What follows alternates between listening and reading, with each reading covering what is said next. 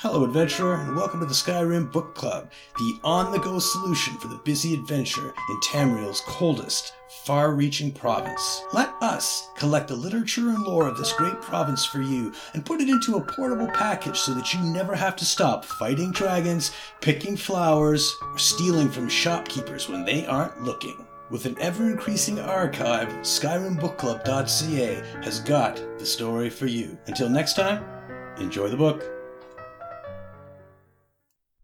Blood Fiends of Rivenspire by Nalana, advisor to House Tamrith.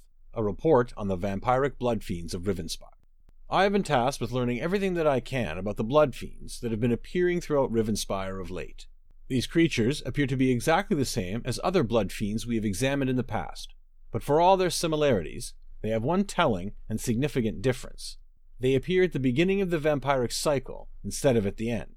Instead of appearing at the end of an otherwise long and grueling vampiric gestation period, this process changes ordinary citizens into feral monsters in a frighteningly short amount of time. It's almost like a fevered blood affliction that burns through individuals at an alarming rate. While not everyone who comes in contact with the catalyst becomes afflicted, those who do either turn into a vampire, rarely, or quickly spiral into the frenzied madness that characterizes all blood fiends, the most likely outcome. My investigations suggest that these blood fiends have a connection to the Argonian Rizal Jul and Lady Lleraya Montclair.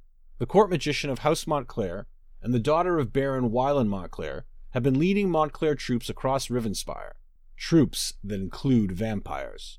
There have been rumors of a blood curse, some sort of foul magic that allows Rizal Jul and Lleraya to turn ordinary citizens into blood fiends with nothing but a glance, a wave of a hand, and a few muttered words. Eyewitness reports have been confused at best, and these claims have yet to be fully verified. As with other blood fiends dealt with in the past, the Rivenspire blood fiends are vampires that have gone insane. Their minds have degraded beyond recovery, and they attack anything that moves with no regard for their own well being. They are feral, violent creatures driven by their carnal lust for bones and blood. This strain of the blood curse runs its course at an alarmingly rapid pace. I have documented instances of citizens being afflicted and turning feral in mere moments. How Rizal Jul and Lleraya came by this terrible power is unknown. What is known is that they seem to be oblivion bent on helping Baron Montclair conquer the entirety of Rivenspire. This unusual blood curse notwithstanding, the blood fiends operate as all others of their ilk. These wild, ferocious savages can, and often do, pass their affliction on to their victims. Anyone wounded or killed by a Rivenspire blood fiend has a significant chance of becoming a blood fiend, and in a remarkably short period of time. Until I can gather more information, I can only recommend one course of action concerning the blood fiends of Rivenspire. They must be destroyed.